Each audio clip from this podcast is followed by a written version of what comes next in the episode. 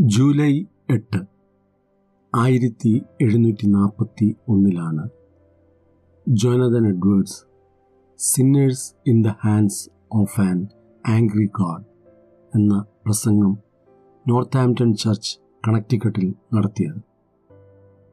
അദ്ദേഹം വളരെ ശാന്തമായാണ് പ്രസംഗിച്ചത്. കേൾവിക്കാർ മനസ്താപത്തോടുകൂടി കരഞ്ഞുകൊണ്ട് അവരുടെ തെറ്റുകൾ ഏറ്റുപറഞ്ഞ് ദൈവസന്നിധിയിൽ സമർപ്പിക്കുവാൻ ഇടയായി. ഫസ്റ്റ് ഗ്രേറ്റ് അവേക്കനിങ്ങിലെ നിർണായകമായ നിമിഷങ്ങളായിരുന്നു ഈ പറയപ്പെട്ട പ്രസംഗം നടത്തിയ ദിവസം. സഭ ദൈവത്തിൽ നിന്ന് അകന്ന് ദൈവകാര്യങ്ങളിൽ താൽപ്പര്യമില്ലാതിരുന്ന കാലഘട്ടം.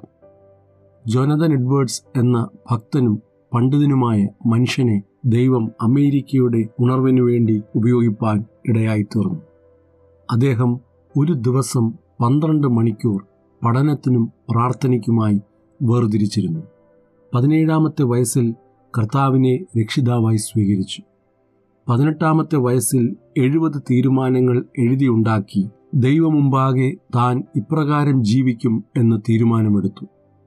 യേൽ യൂണിവേഴ്സിറ്റിയുടെ സ്ഥാപകരിൽ പ്രധാനിയായ ജെയിംസ് പിയർപോണ്ടിന്റെ മകൾ സാറ പിയർപോണ്ടിനെയാണ് ജൊനാഥൻ എഡ്വേർഡ്സ് വിവാഹം കഴിച്ചത്. ദൈവം അവർക്ക് പതിനൊന്ന് മക്കളെ കൊടുത്തു.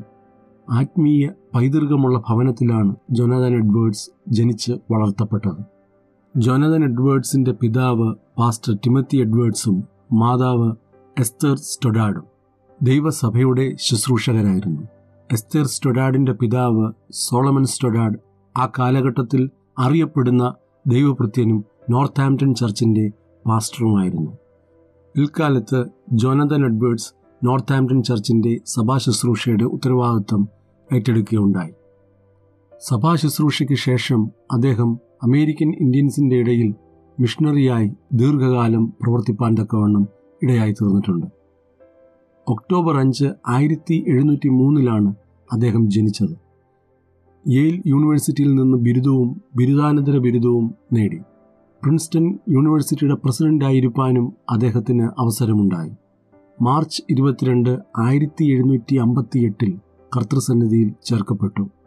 അദ്ദേഹത്തിന്റെ പിൻതലമുറക്കാർ അമേരിക്കയിലെ ഉന്നത സ്ഥാനങ്ങൾ അലങ്കരിപ്പാൻ തിരഞ്ഞെടുക്കപ്പെടുകയുണ്ടായി.